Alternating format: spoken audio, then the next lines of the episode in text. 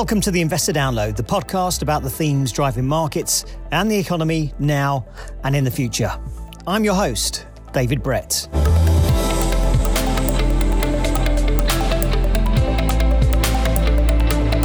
So, this is the third in our series of podcasts on short selling. The runtime on this pod is a little longer than usual, but that's because it's an intriguing chat with Bethany McLean, a journalist who is probably most famous for breaking the scandal at Enron in the early 2000s. After a tip off from activist short seller Jim Chanos, she began uncovering what was, at the time, the biggest fraud in US corporate history. Well, I'm delighted to be back.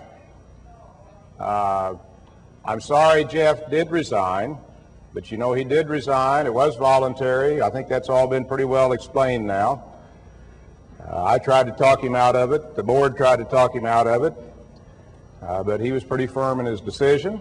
Uh, so the board accepted his resignation and asked me to reassume uh, the CEO's job. And I'm excited. I think we've got a lot of great stuff going on. We're not getting much credit for it in the marketplace for damn sure. But we will. Enron employees, some carrying boxes filled with belongings, leave their downtown headquarters, huddled against the cold and an uncertain future. News of the demise of the merger between Enron and Dynegy left many in shock, especially because many workers are losing not only their jobs, but also their retirements, as Enron stock keeps plunging. Yeah, I think that many, many people have lost a substantial amount of money. John Ilario has time for a hot breakfast in the mornings. He doesn't have to dash to the office. A few months ago, he'd have been joining the morning rush hour in downtown Houston, Texas. But Ilario worked for Enron, once the world's largest energy trading company and now the biggest bankruptcy in history. Overnight, many of Enron's 19,000 employees lost their jobs and savings. Yet top executives cashed in before the shares were worthless, making millions. Bethany studied maths at university and worked on Wall Street with Goldman Sachs before becoming a journalist. She's also an author of many books, including Enron, The Smartest Guys in the Room, as well as a producer on documentary series such as Netflix's Dirty Money. In this pod, she chats to Schroders fund manager Juan Torres Rodriguez from our sister podcast, The Value Perspective. They talk about breaking the story of Enron, the role activist short sellers and journalists play in uncovering frauds, mm. the state the market currently finds itself in, and much more. If you haven't listened to the first two pods in the short selling series, then I highly recommend you do so. We'll also have links to them in the show notes. You'll also notice there's two podcasts in your feed this week. I follow up Bethany's chat with a one to one with Juan himself to find out how he has, as an investor, put plans in place to try to avoid making the mistake of investing in companies like Enron. Anyway, enough of the shameless plugging. Let's get on with the chat with Bethany. Juan starts by asking how she, as a journalist, went about breaking the Enron story.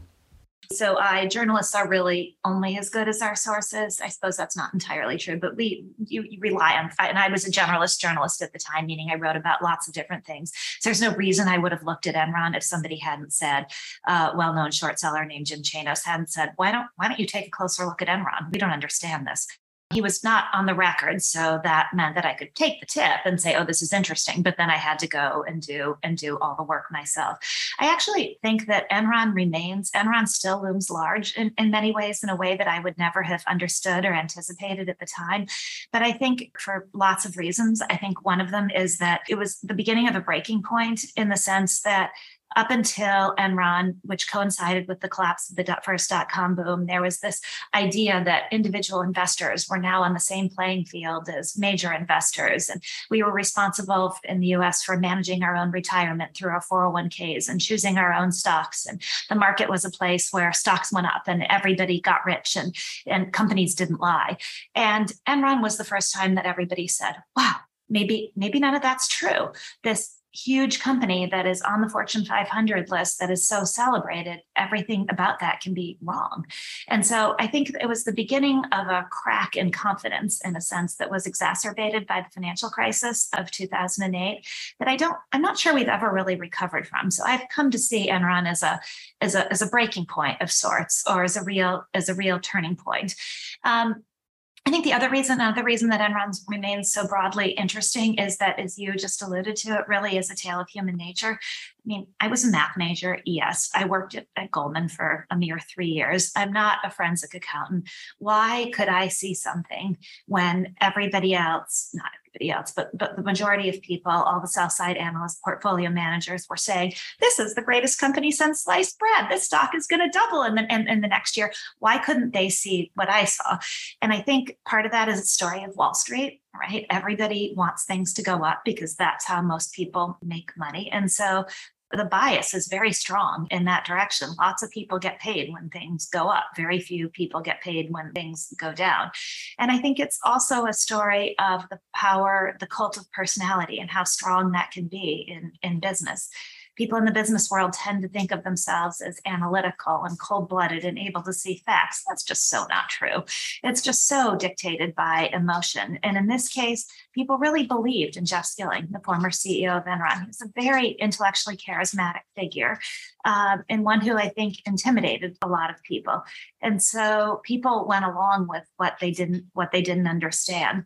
And that lesson how the emperor's new clothes, the old fable of the emperor's new clothes, can actually be uh, can actually apply to the modern business world, is one that I think is worth not forgetting. And also, I think that people don't realize or forget that it was not only the investment community or sell side research analysts, but the consultants, the McKinseys of the world were framing Enron as the company to copy. And I think that I've heard you mention in the past that even Harvard Business Review had a case study on them. Is that correct? yes. So, so McKinsey, yes, their consultants were running around the world preaching to other companies how they could make themselves more like the Enron executives. I think they coined a word to describe the Enron executives, petropreneurs. And so I've often joked that maybe it's maybe it's a red flag when consultants start coining words. You should just you should run away. But um, yes, Harvard Harvard Business School wrote a number of glowing case studies about Enron. Jeff Skilling had gone to Harvard Business School, and I have been told that those those case studies are no longer accessible on the HBS database. They've been wiped clean. And so you have to know where to find them in order to, to find them. And to me, that's always been a huge knock on Harvard Business School because if they were really intellectually honest, they would do a wraparound case study of all their positive case studies and say, here's why we got it wrong. Here's why we mm-hmm. believe. And, and that would be psychologically interesting, right? But no, they just they just pretend it didn't happen. That's really interesting. There's something that you've mentioned in the past about what the media world looked like and its shape 20 years ago and what Fortune magazine was a part of. And we had recently the pleasure of having Carson Block on the podcast, and he was making the point that in the past, most corporate frauds were uncovered by journalists doing lots of field work. Ah. But that specific business model, he claimed, has declined over the last 20 years as traditional media companies have found budget constraints and less appetite to do this kind of work, giving consumers attention span shortening. Do you, do you think that's correct? I do think that's correct. And it would be interesting. This is um, my view of this is also more observational than it is necessarily quantitative. So it'd be interesting to look at it and see if this is this is really true. But so in the old days when I worked at Fortune, I was paid a salary by Fortune magazine and I could take three months to work on a story that may or may not come to fruition. Now, if you did 10 of those back to back, your career probably wouldn't be in very good shape. But you but you could do that and you could take the chance on something not working out in order to dig into a story that that that that was important. If I had pursued the Enron story and my my editors had ended up saying, yeah, there's nothing here, we can't publish this, it would not have been the end of my career. I still would have collected my salary. I still would have been able to pay my rent in New York. I still would have been able to, to feed myself, all that, all that sort of stuff stuff and so the world that that magazine world is is pretty much gone. A lot of magazines operate on a freelance basis where you get paid when you publish a story and that's it. And so the incentive then is to do pieces that you know are going to get published not to take a chance on investigating something. The big magazine companies like the journal and the wall street journal the new york times the washington post they still do a lot of investigative pieces. And so that's the place where i might have a have a caveat about this. But newspaper journalism journalism has always been a little bit different than, than magazine journalists because newspaper journalists have beats. And on the plus side, that means they know their industries very, very well. But on the negative side, it may mean that they can't see the fact coming at them from the outside, right? If you're immersed in something and this is the world you're living, then it's very hard to change your perspective and say, oh, this company that everybody I talk to is celebrating, it might actually be a fraud. And so the glory of the old magazine model was that you came at things fresh and you were able to say, well, just because everybody sees it this way doesn't mean that that, that I that I see it this way. So I do think something has been lost. On the flip on the flip side, you know, back in that old world, the only way you were going to get something published was if you were a journalist. You had to have access to a major media company. You had to be able to publish in their pages. Today, you can be anybody and you can publish. You can publish on Twitter. You can publish on Seeking Alpha. You can. There's so many mechanisms. You can publish on Substack. There's so many mechanisms by which by which you can get your own point of view out. And so, in some ways, the deprofessionalization of writing is not a bad thing, although I would argue as a follow-on, it has come with, with, with some bad things in the sense that in the old world you had to be very highly accountable for what you wrote, and if there were factual inaccuracies, you were going to have to correct them. And there were certain processes you had to follow, like calling someone before you published something that was critical of them, and making sure you gave them a chance to to talk. And I think there's been a rise of bullying in this new world because people are able to publish things and say things about people with having without having to make that very difficult step of picking up the phone phone and calling them and saying, here's what I'm going to say about you. Got anything to say for yourself?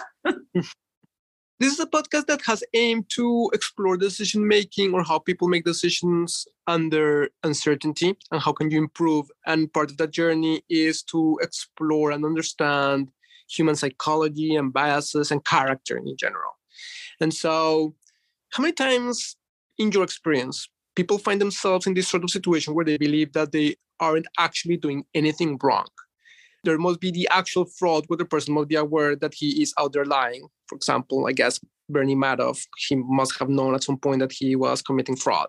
But in many other cases, there must be a belief that at some point their grand idea will prove right and market conditions will prove them right either.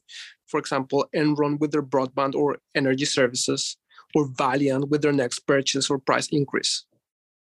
So I think that's almost always the case that people don't understand or don't allow themselves to admit that they're doing something wrong. The human powers of self delusion and rationalization are extraordinarily strong.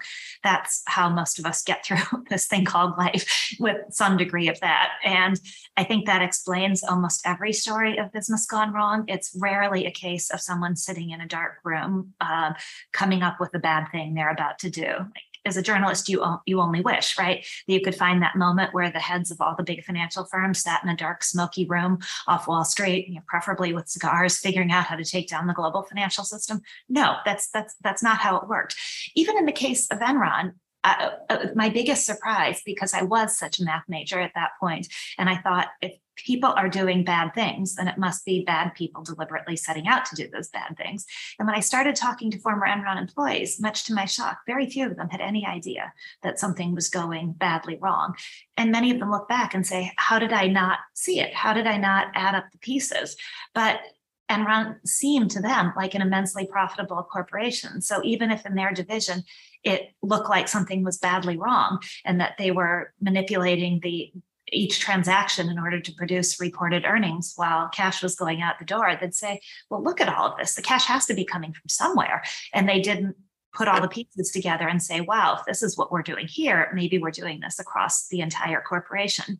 And I think for leaders at the top of a company, there's a huge incentive to rationalize and to say, well, maybe I'm bridging this gap in quarterly earnings here by by coming up with this transaction that's going to plug the hole so that I can meet Wall Street's estimates. But that's only until this new business um, kicks in, and then everything's going to be great, and this transgression won't come to light. And by the way, I'm doing the right thing for my investors and for my employees by bridging the gap. Because if I don't do this, the stock is going to plunge, and that's going to be bad for everybody. So there's there's a very human process of rationalization And I've often thought that even more broadly, this line between the visionary and the fraudster is actually much narrower than most people think. You want to believe that they sit on opposite ends of the spectrum, but I think they actually sit where the two ends of a circle meet, and that the line dividing them is much, much finer than than than you might think. I mean, Enron's broadband business, as you referenced, was Netflix ahead of its time. And so, if the shenanigans of Enron's chief financial officer and all the other ways in which Enron was manipulating its earnings hadn't come to light, and if Enron's uh, demise, if the questions about Enron hadn't co- coincided broadly with the end of the first dot com bubble, when all of a sudden there was skepticism in the air, and if Enron had been able to continue to raise money and the capital markets hadn't panicked, would Enron have been able to become Netflix? Possibly. And then would anybody care about what Enron did in order to bridge the gap in these in between years? No, it would be sort of an interesting academic exercise that, oh, they engaged in all these shenanigans to look more profitable than they were, but no one would really care. I mean, if Elizabeth Holmes' um, machine, the Edison, had eventually worked, and it had revolutionized this field. Would anybody care looking back that there was a period where she was lying and it wasn't really working? No, um, the same thing with arguably Elon Musk. If his non self driving cars do actually drive themselves anytime soon, will anybody care that he once said they were self driving when they really weren't? Probably not. That's it for part one. In part two of the show, Juan and Bethany begin by discussing the fine line between visionary and fraudster. And I often think of that great quote from Fitzgerald that is um, the mark of true genius is the ability to hold two competing notions in your mind and not go crazy on Apple Podcasts, Spotify, or wherever you get your podcasts. You're listening to the Investor Download. Would it be fair to say that the difference between someone that goes down the path of fraud in history or a visionary is just a matter of luck? I'm not sure. I think that's a great question, and I wrestle with this. I think in some ways there is some luck involved because it is the ability to continue to raise money through that period where the vision might have some elements of fraud where it's not quite what you're selling. And i think there is there is some luck. There's some timing in that some salesmanship some ability to find the right investor who's going to keep backing you through through that period. And i think i think some of that is the right idea that's going to capture the imagination of investors around the world such that you can keep raising money through that period. There's also a little bit of luck in what prosecutors choose to look back at.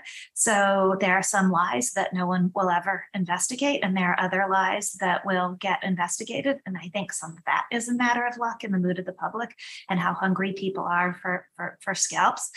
Um, but then, but then I wonder: is is there something else, and is there an ability to hear the word no?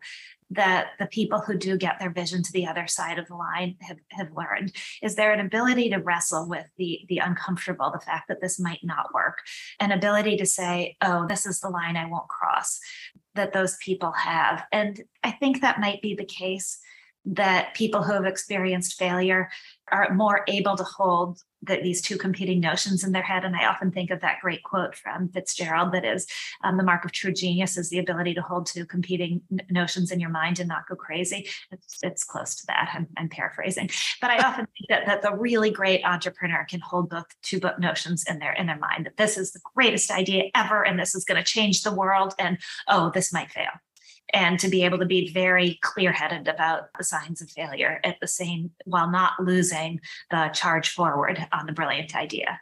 And I think that's a mark of an incredible mind to be able to do that. You have covered some of the major frauds in corporate history over the past 20 years. From your own experience, what are the sort of personality traits you find in many of these people behind these major corporate events? Is it a matter of being incredibly smart, very self confident, good storytellers, builders of calls. What is it that they have in common? It's all those things. And that's again that's interesting right? Because some of those traits you would also use to describe very successful entrepreneurs and visionaries. But yes they're often very very good storytellers.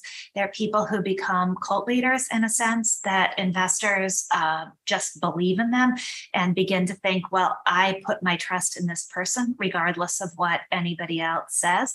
And that actually can sometimes be the right decision to put your trust in, in, in a person but it can also be the hallmark of disaster to of disaster to come. They're often very charismatic. Um, there's often the company itself has taken on a kind of status where if you say something negative about that company, you're going to get attacked and you're going to draw a lot of criticism because the company itself has become this iconic thing that cannot be criticized. So those are all things they have in common. Think about Mike Pearson and Jeff Skilling. Oh, and they were both McKinsey consultants too. That might be another hallmark. I'm only half joking.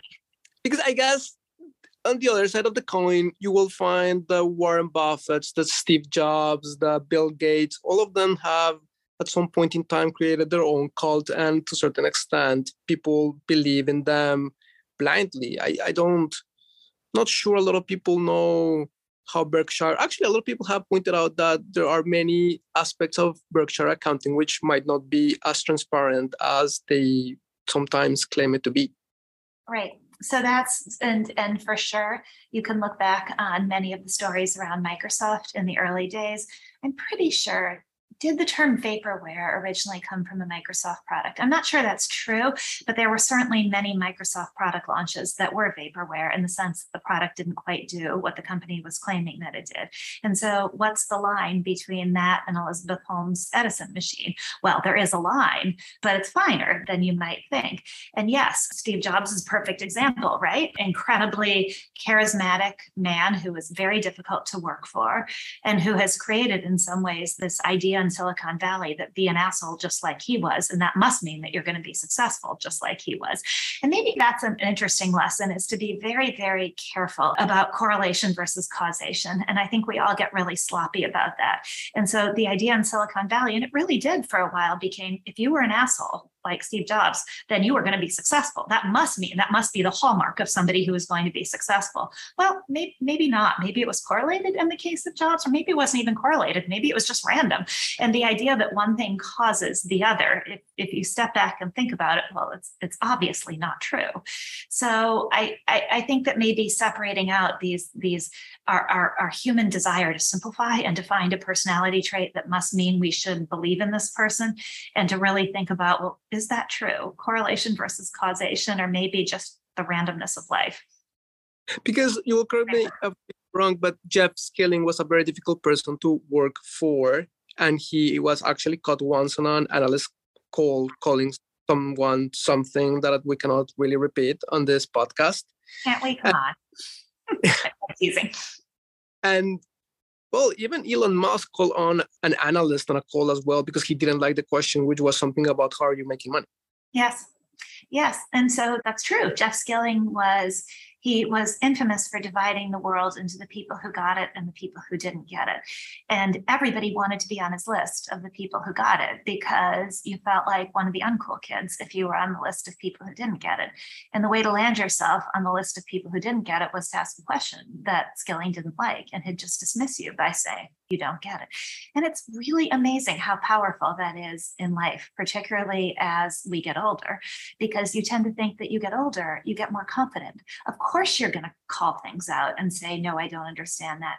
And in fact, I think, again, just like the fable of the emperor's new clothes, life often works in exactly the opposite way. As you get older, you have more to lose. And so you are more afraid to say, I don't understand it, particularly when everybody around you uh, appears to be understanding it. The temptation is just to say, well, maybe I wasn't paying close enough attention. I'm, I'm sure this must be right, or everybody else around me wouldn't be wouldn't wouldn't be agreeing with this. And so I often think one really important lesson in life, and something I think about a lot, is how do you make sure you're being intellectually honest with yourself? And for me, it's always when I sit down to write. I suppose it's a math major in me, but when I sit down to write, I figure out that I didn't really understand the thing that I pretended to understand because I do it too. If someone's explaining something to me, I'll often nod my head and I really think in that moment that I've gotten it. And then I sit down to write and to try to explain it to somebody else and I realize I didn't I didn't understand. And that forces that's that's my sort of enforcement mechanism for intellectual honesty, if you will. And I think everybody has to find that for, for themselves. Um, and it may not mean it doesn't mean you have to be public about it. It doesn't mean you have to be the person in the room who says, I don't get it, but you have to know yourself that you didn't really understand what just happened. And then you can go back and do more work and try to understand it. that doesn't mean there's something wrong with it, by the way, that you didn't understand it. It may just mean that you weren't paying attention. You weren't often, in my case, you weren't smart enough to understand it. And you need somebody to hold your hand and walk you through it a little, a little more carefully. And all of that is good. The, where you get into trouble is when you when you pretend that you understood it and you didn't. And when you pretend to yourself, especially that you understood it and you didn't. Have you ever had a chance of talking to Skilling or Fastow after the events unravel and they came out of jail? So Andy and I have run into each other a couple of times um, because he's now out on the speaking trail, giving talks about his experiences at, at Enron. So, so yes. I want to flip the question a little bit, and this is something that we ask Carson Block and is very much of our interest, which is what's needed from a behavioral point of view and personality and character to be on the other side of the trade. You have all of these people believing in the company, all of these people believing on the narrative, all of these people believing on the story. You have regulators that sometimes side with management. You have long only investors. You have hedge funds. Sometimes, I think that Chanos once said that uh, on almost every short, big or famous short sellers trade, there's a famous long only investor. And the person that is uncovering whatever is wrong or raising questions about the business model gets hammered and attacked incessantly. I think that that's a little bit uh, what short sellers have had to live over a long period of time, if not ever. That's the nature of their business, but journalists as well. So, what does it need to be one of those people? So Jim Chanos once said to me, and it was years and years ago, he said that he had no problem finding really smart people to come and work for him who could do all sorts of interesting analysis. But what was hard was to find the person who could stand against the tide, especially for a really long period of time. And it was easy, not easy enough, but it was okay to say, all these people think this and I think it's this once, but continue to believe that in the face of being told you're wrong by all the people you just you just mentioned was really really difficult. And I think more broadly that's that's it. We as humans and it's probably a pro-social trait. We we we want to belong, right? We want to fit in with other people. And standing against the tide when everybody thinks something and saying no no no, I don't believe that. I don't think that's right. It's, it's very very difficult. And it's more difficult for some people than it is for others. And so I guess it comes back to knowing yourself. And if it's easy for you, that's great. But then that may, may mean, as in as in my case, that you have a little bit too much of a tendency to be a contrarian. And in the end, being a reflexive contrarian is no better than being a reflexive believer, right? If you don't believe something just because everybody else does, well, that's not really any more thoughtful than believing it just because everybody else does, right? so so I have a little bit of that in me and I have to be I have to be wary of that. But if you don't and you're over overwhelming desire is to belong and to fit in, then you have to be aware of that in yourself and and ask yourself when you're going along with something or when you agree with something that everybody else thinks, why why is this? And if you don't agree with it, then to sort of know that this is going to be hard for you because because you because you it's more comfortable to think like everybody else does. And so I think it just it comes down to that old basic tenet of self-knowledge. When you wrote your first piece on Enron, and you had like a series of pieces. It was not only one, right? No, it was it was one major piece, and then I did a few smaller ones before they went bankrupt. But that that was one of the downsides of the old model of magazine journalism, and, and still true to some extent today, which is that it is kind of a hit me with your best shot uh, um, um, thing. You don't have the opportunity to publish a piece on Enron, and then in the next issue of the magazine, publish another piece on Enron. Right? You get to publish one piece on Enron, and then that's that. You've said what you what you have to say.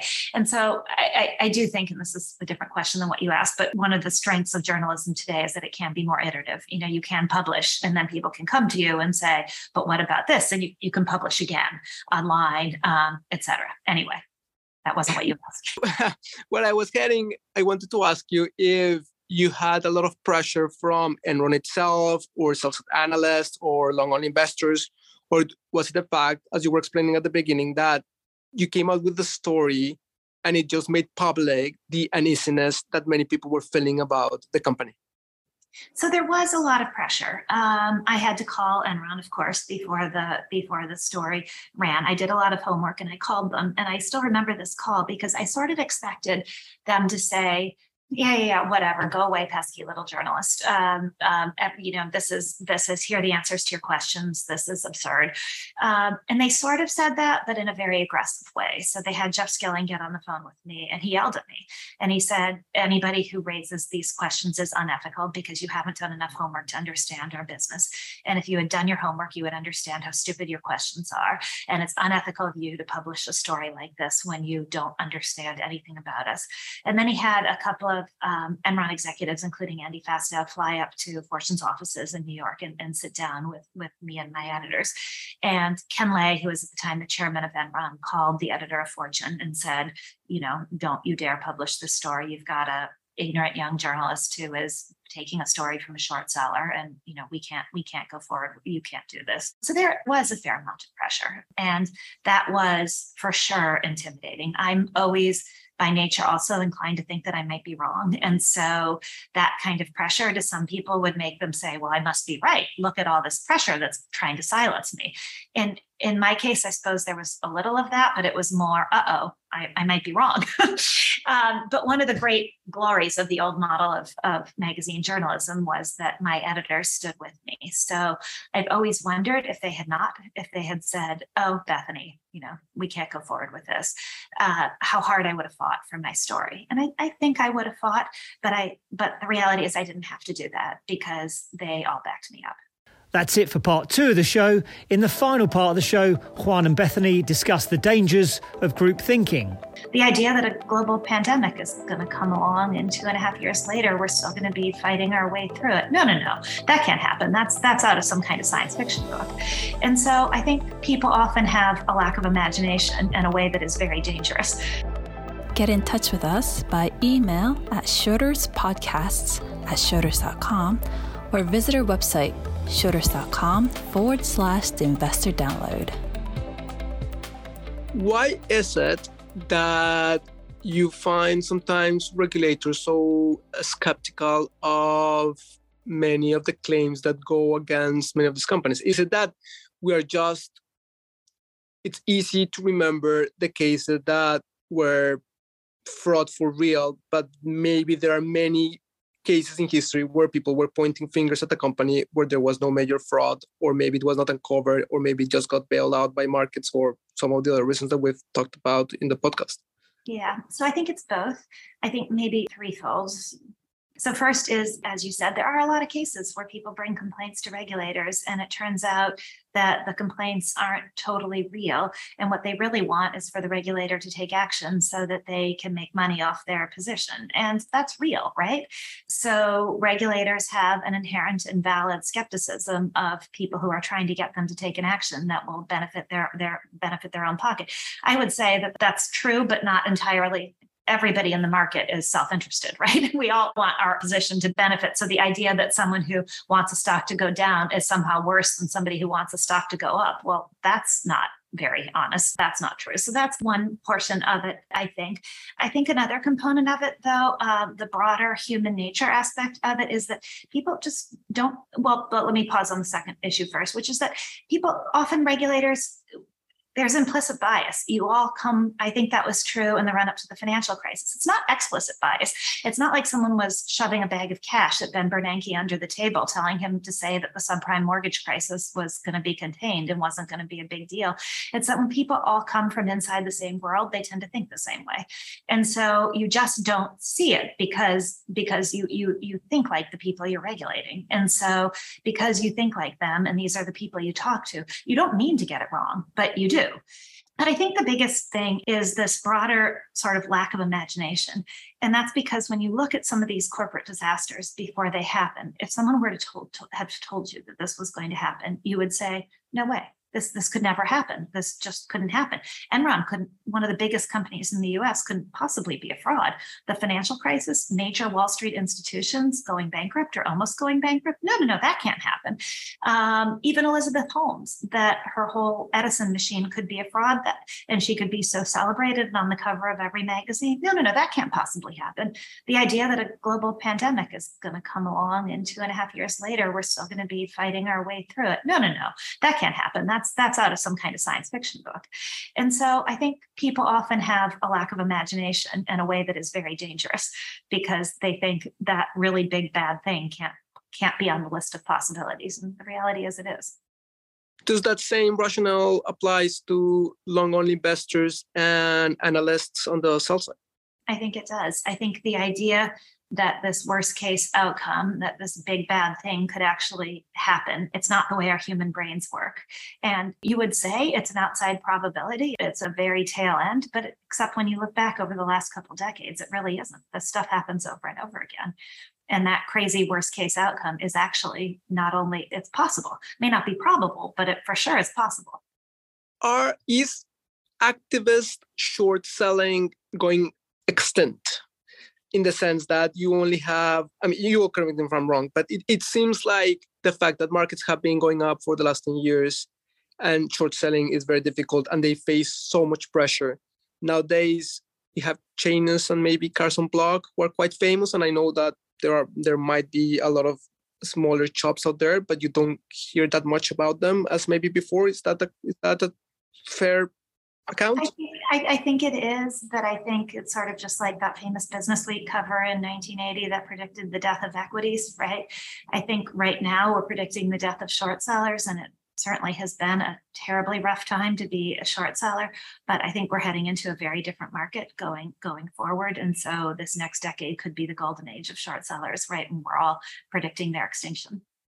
But more than short sellers themselves, um, I was kind of thinking about the the activist one, the one that is kind of pointing fingers to a company that it's misbehaving or manipulating reality or the economics of the business, just because they tend to be attacked by so many people. I guess it must be emotionally and psychologically very, very difficult. Well, I think it depends on who you are. It goes back to my comments about our discussion about human nature. There's some people who thrive on that. I mean, there really are. And so I hope not, because I actually think one of the when I think back on Enron, one of the great uh, misconceptions about that period was that everybody had access to the same information. And they really didn't, because when you looked at the public narrative about Enron, it was this glowing success where the stock was going to triple in the next year. But then there was a private narrative about Enron in the credit markets where they were trying desperately to raise money among, among short sellers that was very, very skeptical. And yet that narrative didn't ever make it into the public. And so individual investors got screwed. They had no chance to protect themselves because it wasn't as if they had this view and this view, and they were able to weigh for themselves these two competing views and say, well, this is what I choose to believe. The world is very different today. In the case of Tesla, for instance, if you choose to believe in Tesla, it's not because there's not lots of information to the contrary, right? But you can look at that and make your own decision. Um, and and i think that's that's much healthier. And that in some ways has been even over the course of the last really difficult 10 years of uh, 20 years of huge difficulty for short sellers that's because there are so many people who are public about their their negative views and willing to take that that heat. And i think that's something for which we should all be grateful. Why would you not want to hear a contrary opinion? Even if you're the biggest believer in tesla that there possibly ever was why would you not want to know that this is the viewpoint of a really smart person who's taking the opposite bet? Dismiss it if you want but at least you know it's there Whereas in the old days, we didn't we didn't even know it was there. Do you think that the world has changed much over the course of the last 20 years? And the reason I'm asking the question is because we had Dominique Mielle on the podcast. She used to be at Canyon, was a partner at Canyon, was one of the uh, first top 10 employees, very successful woman in finance. And on her book, Damsel in Distress, I think that she made the point that there's nothing new under the sun when it comes to finance. All of these things repeat over and over again and just people have short-term memories and they forget that all of this has already happened Yes, I agree with her. I haven't read her book, but I will go read it. And uh, yes, I completely agree with that. There's nothing new under the sun. And just when we start to say that, oh, this this is done, short sellers are dead, the world changes, and all of a sudden we're we're back in a time that we were that we were in before. But you know, all of these since the beginning of time, since the tulip mania, all of these frauds have this one, or business gone wrong stories have this one this one thing in common, which is the complicity of the victims, the belief of the great majority of people in the thing that after the fact is going to seem too clearly too good to be true. And if we didn't all believe, the thing wouldn't happen, right? Mm-hmm. we all always, it's human nature to want to get rich, to believe in that thing that's going to be, that's going to clearly, in retrospect, be too good to be true. So whether it's Enron, whether it's the financial crisis, where we all, for a period of time, believed that mortgages made to people who couldn't pay them back could be turned into super safe securities, whether it's Elizabeth Holmes, that a that a young woman with no with no formal training could invent a machine that had bedeviled scientists for decades we, we you look back and you say, of course that didn't make sense, but we all wanted to believe. And I think, by the way, that's not necessarily bad. I think in some ways that that human capacity to believe in what seems to be nearly impossible is also what makes the world move forward. So it's it's both a very bad delusional trait in people and also a very good trait. It can be both at the same time. I would like to circle back to something that you mentioned at the beginning of our conversation on how much the media had evolved over time and the capacity for people to publish on uh, Seeking Alpha or a Substack or creating content out of the blue. How much does narrative and storytelling has taken over the world to the point that it makes much more difficult to see through what's fake news or reality, given that you are being bombarded by all sort of content that gets no filter, and you just don't know narrative Tesla fans saying that that's not a car manufacturing, that's a software company, or examples like that. I think narrative has always ruled the world. There's a reason that human beings have told stories since the dawn of time. That's because that's how we make sense of, of our world. And storytelling inevitably involves some slippage. It's not a story if it adheres to the actual facts, facts, fact after fact after fact. It has to be woven into a story that makes sense to humans and stories are archetypal. And so I think that thus it ever was.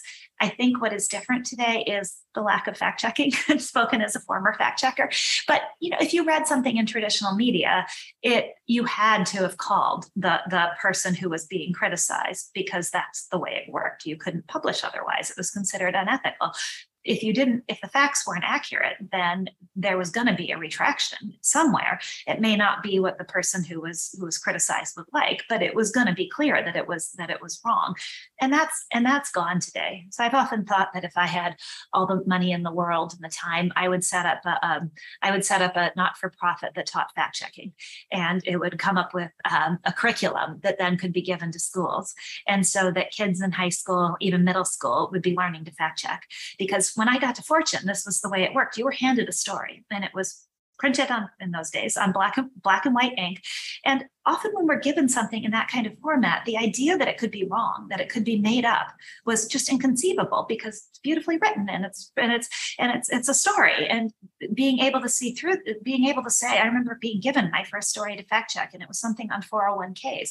And I read it and was like, well, of course. And then I had to fact check it. And when you actually break down something into its discrete facts, and then you also, in those days of fact checking, you were responsible for the overall gist.